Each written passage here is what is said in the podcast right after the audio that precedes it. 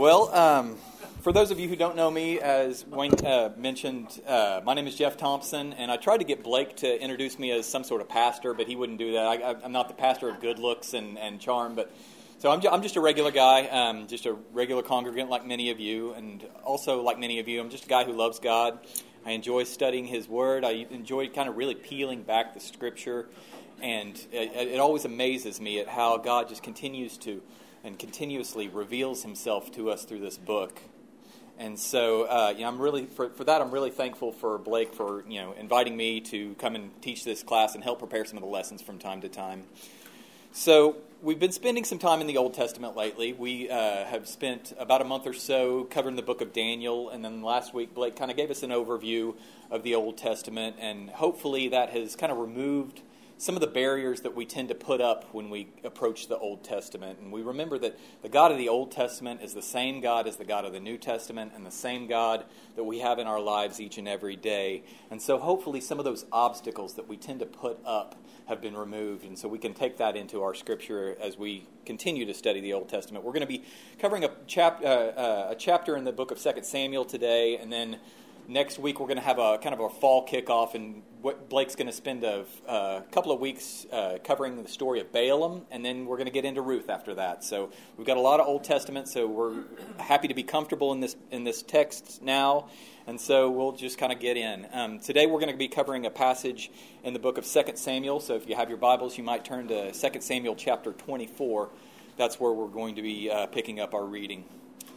So, just to kind of cover uh, a little bit of a backdrop of where we are in time, uh, we're in what we would typically refer to as the period of kings. And this basically covers the latter half of the Old Testament. And we call it this period of kings because each one of the individual eras during this particular time is uh, characterized and it's defined by the particular king who happened to be in charge at the time. Now, occasionally we get a king who comes along who's faithful to God, who you know leads people back to God, and who is obedient to the Lord. But most of the time, that's not what we see. Most of the time, what we see is wickedness. We see rebellion. We see apostasy. We see disobedience to the law. We see idolatry, and with that. We ultimately see God's punishment. You know, sin is going to be punished. But what we also see is that no matter how wicked the people become, no matter how rebellious they are, although there's punishment, when the people finally repented, when they turned their hearts back to God, when they have called upon the Lord again, God is quick to meet them back in their rebellion and meets them, showing them abounding love and mercy and forgiveness. And we're going to see that same pattern emerge in our story today. So, today we're going to be diving into an event that happened during the reign of King David. And King David, he was one of the good kings. In fact, he was probably the good king. And uh, he was the second king of Israel right after Saul. And we're all at least probably somewhat familiar with David. So, you know, David has, has you know, been in our in our teachings before, and you know certain things may come to mind when we think of David. We might think of David and think of you know simply of David and Goliath, and you know we, are all familiar with that Sunday school story. We might think of David, and we might think of military power and how he was this you know great conquering king who was very successful with the favor of the Lord and expanding the kingdom of Israel. And we might think of David and we might think of the Psalms. You know, he was the writer of many of the Psalms, so we might think of him and think of beautiful poetry and all the songs that he wrote to and about God. But today I want us to think of David in a different way. I want us to think of David in a way that he was characterized before he was even anointed king of Israel. Before David was king, Saul was king. And Saul was a he was a pretty wicked guy. And Samuel, the prophet at the time, told Saul, he said, uh, he said, Saul, I'm going to replace you with a new king. And the, the Lord is going to replace you with a new king. And he's going to put in place a king who is a man after God's own heart. And of course, he was referring to David as being this man after God's own heart. And so today, during our passage, I want us to look at David and view David through the lens of being this man after God's own heart. But uh, we all know David wasn't perfect. He certainly had his sins. Uh, and unfortunately for David, there's, there's one black mark on his resume that we're all probably pretty familiar with. He, has this one notorious sin that he just can't live up. Any know, anybody know what his most notorious, famous sin is? Bathsheba, absolutely. David and Bathsheba, we love, we love that story. We're all familiar with the story. You know, he's, he's sitting on his palace balcony, he, he's sitting on his palace balcony and he sees her bathing on the roof. He likes what he sees. He invites her up for a drink and he ends up sleeping with her and she becomes pregnant. And that's a problem because, you know, she's married. And not only is she married, but she's married to Uriah, who's a commander in, in, in his military. So he invites Uriah to come back in hopes that he would sleep with her and, and she would think the baby is his, but he refuses to do that. So he does the next best thing and he sends him out to the front lines and has him killed. So, you know, it's real soap opera type stuff, something you might pick out of Netflix today. But, you know, outside of this one point, this one low point, we tend to look at David as one of God's golden boys. And, and he is for the most part, but that wasn't his only sin. And today we're going to look into another one of those few instances that are documented where David's just going to seem to miss the mark. He's going to sin, he's going to do something foolish, he's just going to miss the mark just by a little bit but we're also going to be able to hopefully sympathize with him in this sin. This, is, this sin is going to be something that we, we can relate to, it's familiar to us. And we're going to watch David as this man after God's own heart emerges from this situation. We're going to see him pick himself up, and we're going to see him turn himself back directly to God. So let's get into this text a little bit. And so this scripture, it's going to pick up at a point uh, that's likely later in David's reign. So this is kind of after he's seen a lot of the military successes. It's after the event with Bathsheba. You know, so he's he spent a lot of time knowing the Lord and walking with the Lord, but we're still going to see him do something pretty foolish. So just pick up in verse one. It says this. It says, "Again, the anger of the Lord burned against Israel, and he incited David against them, saying, Go and take a census of Israel and Judah." So again, the anger of the Lord burns against Israel, and hopefully this isn't too much an ob- of an obstacle. I mean, don't you just love it when you open your Bible and the first thing that you read is again the anger of the Lord burns against Israel. We don't need to be afraid of something like that. We just need to understand why. Well, we don't exactly know what Israel's specific sin was in this instance, but it doesn't take too much speculation on our part to simply assume that Israel has gone back into her typical ways of rebellion or uh, idolatry, or you pick it. You know, Israel is not being faithful to God. And then it says that God incited David against them. And as we're going to read, David's going to do something here that the Lord is not going to approve of. So before we even get past this verse 1, we've got some somewhat of an enigma that we have to deal with because it sounds like God's going to cause David to sin. And we know that can't be the, the case. God doesn't cause us to sin or tempt us.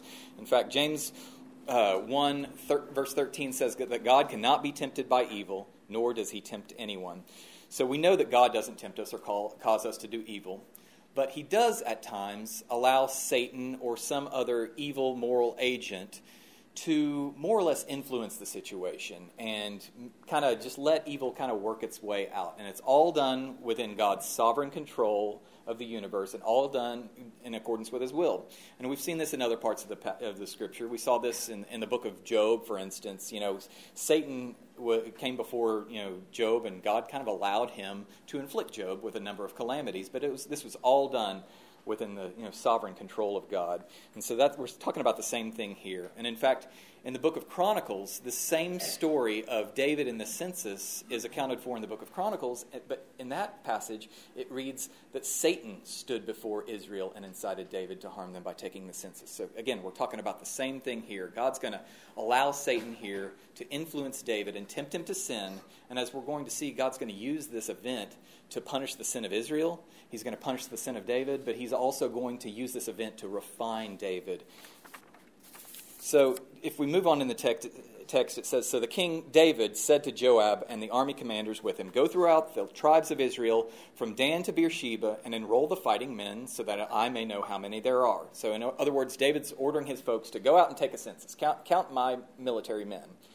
So, what, what's at, we got to ask ourselves what, what's wrong with taking a census? Is, is it wrong? Did he put a, a question about citizenship on this on the, the census? Well, that wasn't the case. You know, taking a census in and of itself was not a sin.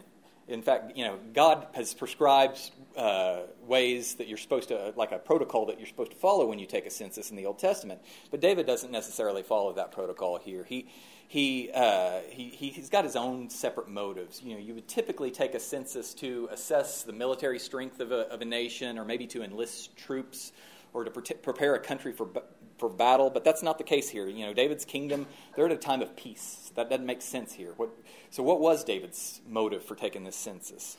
Well, the, the scripture here doesn't explicitly tell us, but if we read around this text enough, we can infer that David's sin is a sin of pride. See, David is allowing his pride and his self sufficiency to turn his tension, attention away from God. You know, David's seen a lot of military and vict- military successes and expansion of his kingdom, and he's becoming prideful of the size of his empire. See, he, he's we're beginning to get a sense that he's crediting his success to himself, and he's relying on himself and his self sufficiency uh, as his security instead of the Lord. And we've all been in David's shoes. I mean, we've we've all you know had you know this thing come come into play in our own lives. You know, we've had successes in our own lives or in our own careers and we begin to pat ourselves on the back. We, uh, you know, we begin to attribute that success to our own effort, and we begin to, you know, place our security in that success. And, you know, we may, we may place our security in our jobs or our careers or our bank accounts or maybe our families or our spouses. And doing that, you know, all of those things are good things. All of those things are really good things, but they are not ultimate things. And when we do that, we lose sight of the, fa- the fact that everything is, co- is coming from God and everything belongs to God. But David here, he's putting his faith in the size of his army instead of simply relying on God to provide whatever necessary troops that he may need whenever he may need them. And that reminds me of the story of Gideon. And Gideon was uh, a military leader and a judge and a prophet about 200 years before David. And at, at this, the, the story of Gideon goes like this he, he's about to take his troops into battle. And he's, uh, he's lined up his troops, and he has 32,000 troops ready to go into battle. And the Lord looks down on this situation and says, Gideon, you've got way too many troops. You're going to go into battle and you're going to be victorious, but people are going to see that and see and they're going to attribute your success to the size of your military and they're not going to see that it's me working through you and giving you this victory. So God says to Gideon, I'll tell you what I want you to do. I want you to line up all of your troops, all 32,000 of them, and any of your troops that are shaking in fear, any of them who are trembling, shaking in their boots, I want you to send those folks home and you're going to go into battle with whoever's left over. So Gideon does exactly what the Lord commands. He lines up all of his troops, and of the 32,000 troops, 22,000 are fearful and trembling. So he sends those, two, the, those troops home, and he's left with 10,000 troops. So Gideon's got to say, well, you know, that wasn't ideal, but you know, I still got 10,000 troops. I, you know, I still feel pretty confident about this. So he's about to take his troops into battle with his 10,000, and the Lord looks down on the situation and says, Nope, Gideon, you've still got too many troops. I, we're going to weed some more of them out. I'll tell you what I want you to do. I want you to take all of your troops down to the river. And I want you to have them take a drink. And any of your troops that get down on all fours and lap up the water like a dog, I want you to send those folks home. But any of the troops who just kind of stoop down and scoop up the, up the water with their hand and drink it out of their hand, those are the troops that you're going to go into battle with. So Gideon does exactly what the Lord commands. He takes his troops down to the river. And apparently, a bunch of Gideon's troops are a bunch of dog drinkers because in 9,700 of the troops end up, you know, get down on all fours and lapping up the water. So Gideon has to send 9,700 home, and he's left with 300 troops. 300 troops from the initial 32,000 to go into battle with. And so, if I'm Gideon in that situation, I want to go back into that first lineup and be one of those fearful and trembling because I want to go home too. But Gideon doesn't do that. Gideon takes his troops into battle, and inevitably he is victorious. And I bring that up because you can't look at that situation in any way and say, see that that was anything other than God and God's, you know, providing for Gideon, God's victory in that situation. And the, the, exact same thing is true with David, but David has lost sight of that. David is beginning to attribute his military success to himself. So he's going to take this census. So picking up in verse 3, it says, But Joab replied. Joab is one of his, his, his top military commanders. He's been with David for a long time. It says, But Joab replied to the king, May the Lord your God multiply the troops a hundred times over, and may the eyes of my lord the king see it. But why does my lord the king want to do such a thing? So here we get some pretty sound advice from Joab. You know, he's a trusted advisor. He knows David. He knows that David's motives are all wrong, but David's not going to heed his advice. He's going to move forward with this census. So it says, The king's word, however, overruled Joab and the army commanders, so they left the presence of the king to enroll the fighting men of Israel. So they're going to take this census, and we're going to skip ahead to verse 8 here. It says, After they had gone through the entire land, they came back to Jerusalem at the end of nine months and twenty days. And Joab reported the number of fighting men to the king. In Israel, there were 800,000 able bodied men who could handle a sword, and in Judah, 500,000. So I'm going to pause right here because we've got this man after God's own heart who we're not all that impressed with it up until this point. But you know, the census has been done. David has his number. You know, he, and it, it, sounds like it's be it'd be an acceptable number. He's got 1.3 million troops ready to go. But we're going to see David pivot right here. This is a pivotal moment for David, and we're going to see this man after God's own heart emerge immediately. So it says in verse 10, it says, David was conscience stricken after he had counted the fighting men. And he said to the Lord, I have sinned greatly in what I have done. Now, Lord, I beg you, take away the guilt of your servant, for I have done a very foolish thing. Has anybody else ever done something that you knew was wrong and you did it anyway and you immediately regretted it? Well, that's David here. And, but I want us to pay close attention to what David does when he has this pivotal moment, when he has this epiphany. He does three things to, to when, when he finds out what exactly he does. The first thing he does is he acknowledges the weight of his sin. He, he, it says he's conscience stricken, and depending on what translation you may have, it may say that he's grief stricken, or his heart is aching, or his, his mind is troubled. He's got this deep inner troubling of his soul because he knows the separation that sin has caused. He's got this chasm between him and God, so he is conscience stricken. The second thing that David does is he confesses the sin. He, he, he simply confesses it. He doesn't make excuses. He simply says that I've sinned. And he's not telling God anything that God doesn't already know. You know, God, God already knows that, he, that he's sinned, but it's important that David agree with him on that fact.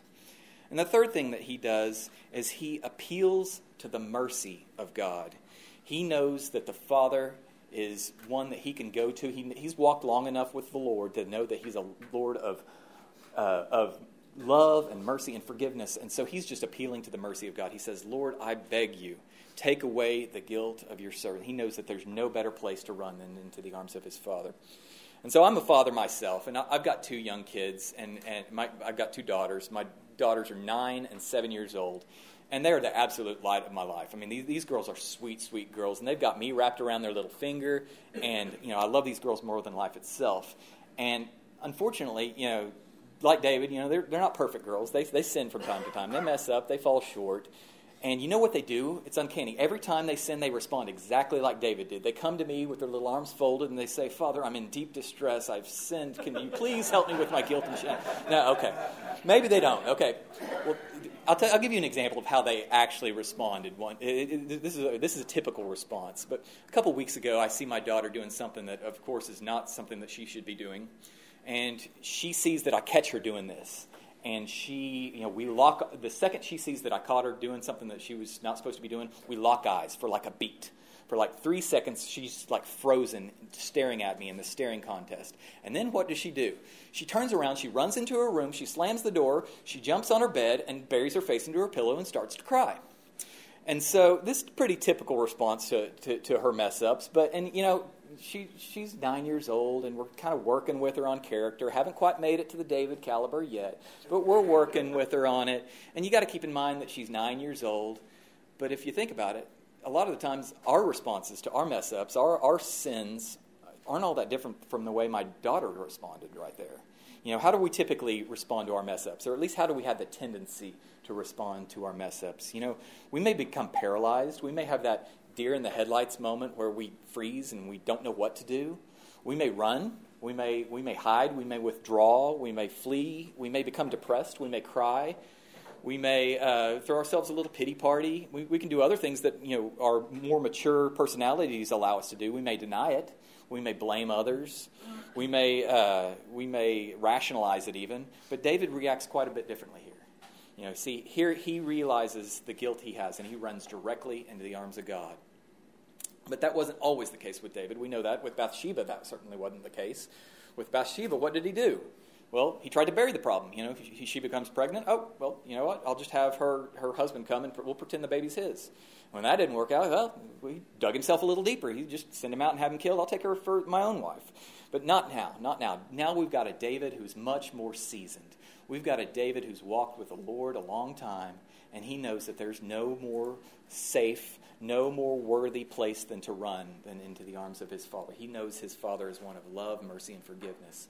And as a father myself, you know, I would love nothing more than for my daughter, when she messes up, for her to come to me and just wrap her arms around my waist and look up at me and say, Dad, I'm sorry. I messed up.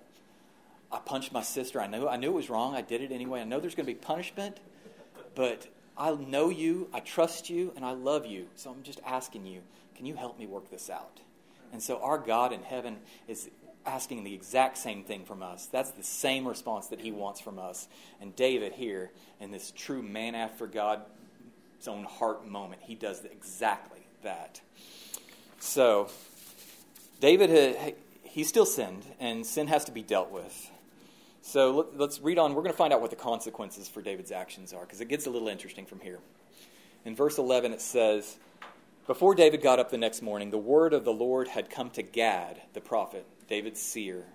Go and tell David, this is what the Lord says. I'm giving you three options. Choose one of them for me to carry out against you. So God is telling David, you're going to pick your own punishment. You can go out in the backyard and pick out your switch and bring it back to me.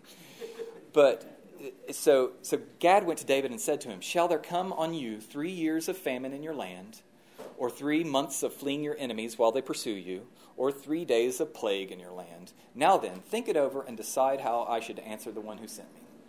So I'm not going to have a talk at our tables about this, but in my mind, this has got to be the, the, absolute worst would you rather scenario that I can imagine contemplating. I mean, if I'm, if I'm David, I'm thinking, okay, I've got three years of famine and starvation and drought, or I could have three months of running away from people who are trying to kill me, or I could have three days of death, destruction, and basically the worst types of physical affliction imaginable.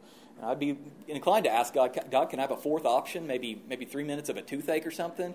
But David doesn't do that. Da- David responds in a way that shows how he knows the Lord. He, he, it shows he has this intimate knowledge of God, and he's this man after God's own heart. He says, I am in deep distress. Let us fall into the hands of the Lord, for his mercy is great. But do not let me fall into human hands. So, David's choice here, it shows that he has this wisdom and this reverence to God, and he understands who God is and what his love is for us. He says, Let us fall into the hands of the Lord, for his mercy is great. And to clarify, David's selecting his, his punishment. He's selecting the punishment of the three days of plague. And I think it's interesting that of the punishment he chooses. He, he chooses a punishment that he is every bit as exposed to as even the poorest of the other Israelites. If he had, if he had chosen one of the other two punishments, he would have had some means of protection or insulation, but not here. If he had chosen the, the three years of famine, then he, he's king of Israel. He would, have, he would have had storehouses built up of, of food and grain, so he could have weathered that storm. But if, if he had chosen the three months of fleeing his enemies, he just counted his military. He knows he's got 1.3 million troops at the ready. He could have, he could have looked at that situation and said, you know what, I think we could do this. But he doesn't. He picks the one punishment where he is every bit as exposed and he, is, he has no protection whatsoever from this. And the second thing I think is interesting about this punishment that that David has chosen is this gives him the quickest restoration. He doesn't have to wait three months or three years to, get, to be restored. He, he gets it in three days. And we don't get the impression that the punishment is any less severe. In fact, it's probably you know, more severe. There's probably more casualties because this punishment is truncated. But, God, but David picks this punishment that gives him the fastest reconciliation to God. In three days, he can be reconciled with God. And then the third thing I think is interesting about this punishment that he chooses, and probably the most important, is this punishment is the closest to God. It's the most direct from God. See, he knows that he would be in the hands of God's mercy. He's walked with God a long time. He knows that God is a God of mercy. So he just simply throws himself at the mercy of the one he trusts the most. So the Lord's going to act out this, this punishment. It said, The Lord sent a plague on Israel from that morning until the end of time designated, and 70,000 of the people from Dan to Beersheba died. So the Lord's sweeping through Israel. He's made it from Dan to Beersheba, and 70,000 people have already lost their lives. And that might seem harsh and unfair, you know, for this one sin of pride, but, you know, we got to go back to the beginning of this passage. The Lord's anger is burning against Israel. He's not just punishing David here, he's punishing Israel. And then in verse 16, it says, When the angel of the Lord stretched out his hand to destroy Jerusalem, the Lord relented concerning the disaster and said to the angel who was afflicting people, Enough, withdraw your hand. And then it says, The angel of the Lord was then at the threshing floor of, Jer- of Araunah the Jebusite. So here we see God's mercy enter, enter into the picture. And so we, we, should ask ourselves, why? why? Why is God being merciful here? You know, we know God's a God of mercy, but why? What's the significance of withholding this final blow to Jerusalem? And also that last statement, what's the significance of where they are, this, this threshing floor of Araunah the Jebusite? Well, this location of the threshing floor of Araunah the Jebusite was located on what's called, what's known as Mount Moriah. And Mount Moriah, David's later, he's going to purchase this property. And this is later going to be where Solomon, his son, is going to build the temple. So this is going to be the location where people would come and they were going to offer their sacrifices for the atonement of their sins. But this Mount Moriah is also has, has historical significance for David because back in the book of Genesis, Mount Moriah was the same place that Abraham took his son Isaac to be sacrificed. And if we indulge that thought for just one moment, this beautiful picture of these similarities and these parallels between Abraham and David begins to unfold. So I want you to picture in your mind.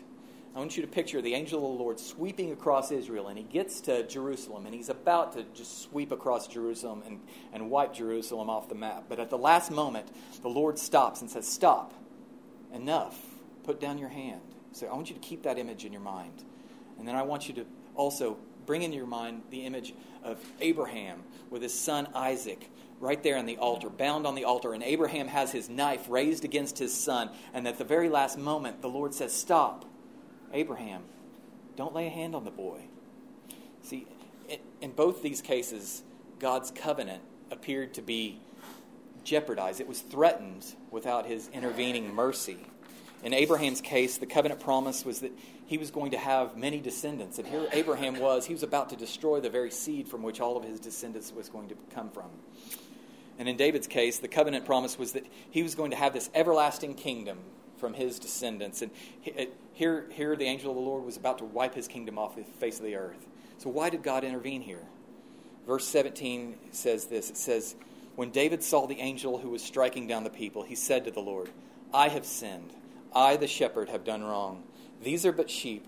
What have they done? Let your hand fall on me and my family. So, like Abraham did with Isaac, you know, Abraham was willing to, he was going to withhold nothing from the Lord. He was willing to give up everything to the Lord. But like Abraham, God intervened once David's heart was right. Once he saw that David was willing to give up everything, he says, Let your hand fall against me.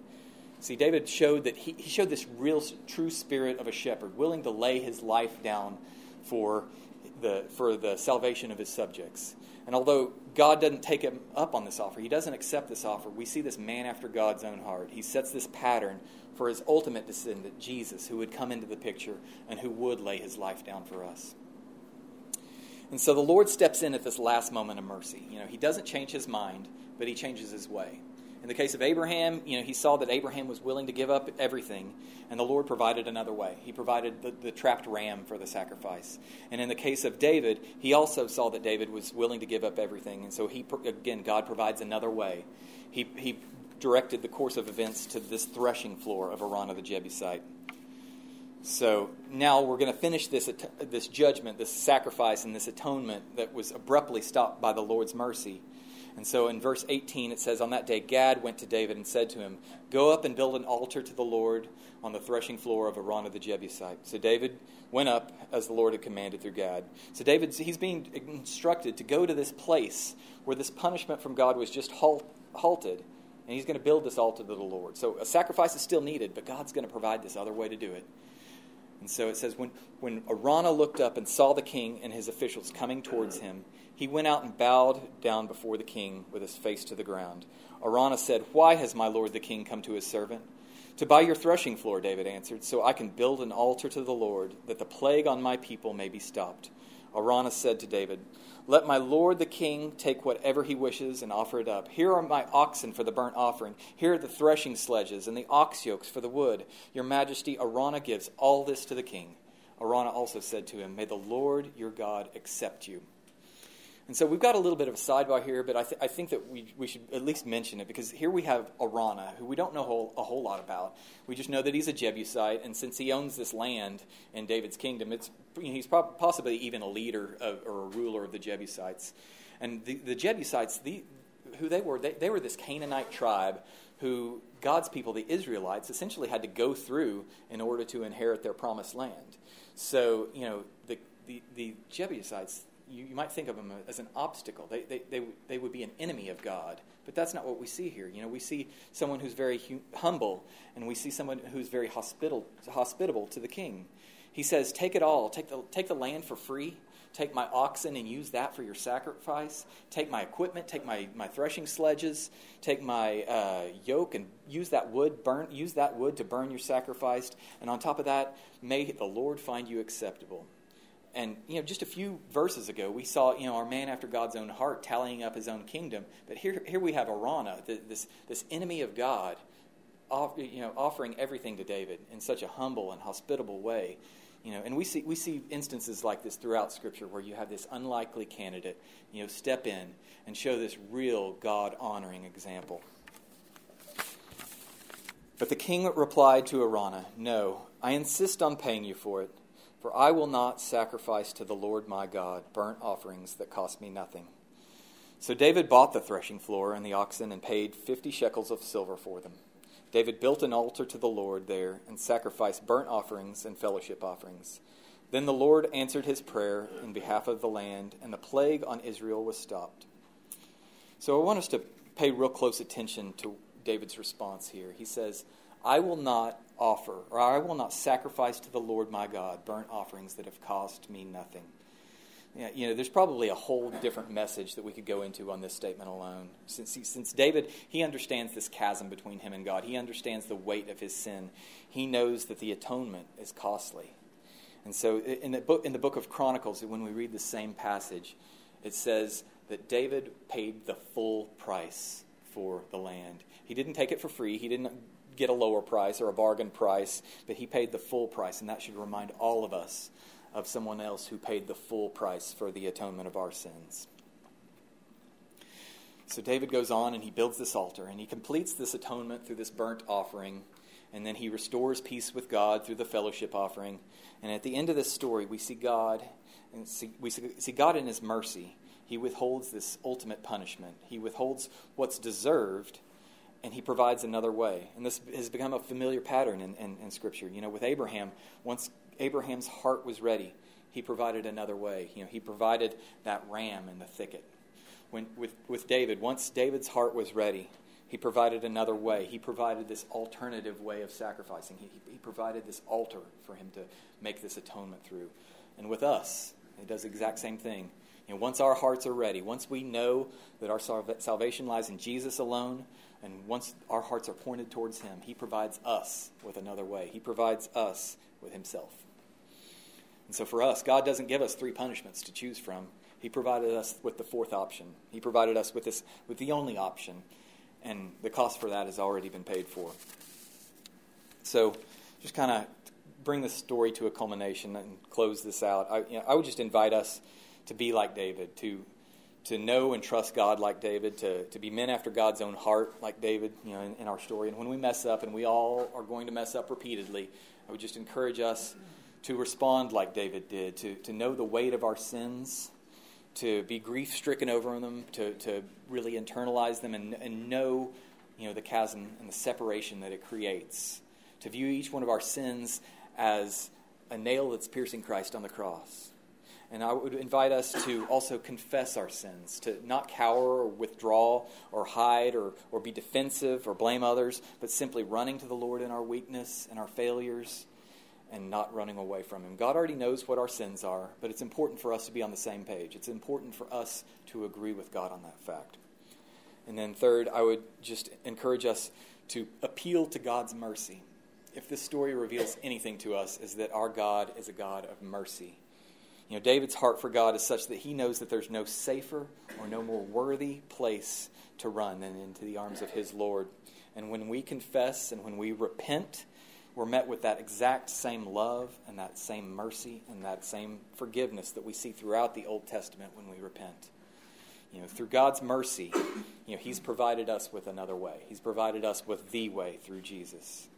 And so if we put our trust in Him, each one of our sins, each one of our nails is forgiven and forgotten just as soon as we place it before the Lord. Let's go to the Lord in prayer. Father God, we thank you so much for the gift of your word. and all the ways that you reveal yourself to us through it. Father, you showed us today that you are a God of love and mercy and forgiveness, and we thank you for meeting us in our imperfections with that same love, mercy, and forgiveness that you showed to David. Lord, help us to be men after your own heart like David. Help us to respond to our sin like David did by fully understanding the separation that it creates, honestly confessing it, and placing ourselves into your loving arms. Lord, we are so thankful for the, for the ultimate sacrifice that you made through your son Jesus, and we know that, that we need to do nothing more. You know, that all of our sins are immediately forgiven once they are placed the, in the, into the arms of, of your loving son. Help us to rest in your sovereign control of our lives and know that you love us even when we fail to glorify you. We thank you, God, for this group of men and for the opportunity to study your word together. And as iron sharpens iron, Lord, may we be voices of encouragement into each other's lives. In your Son, Jesus' name, we pray. Amen.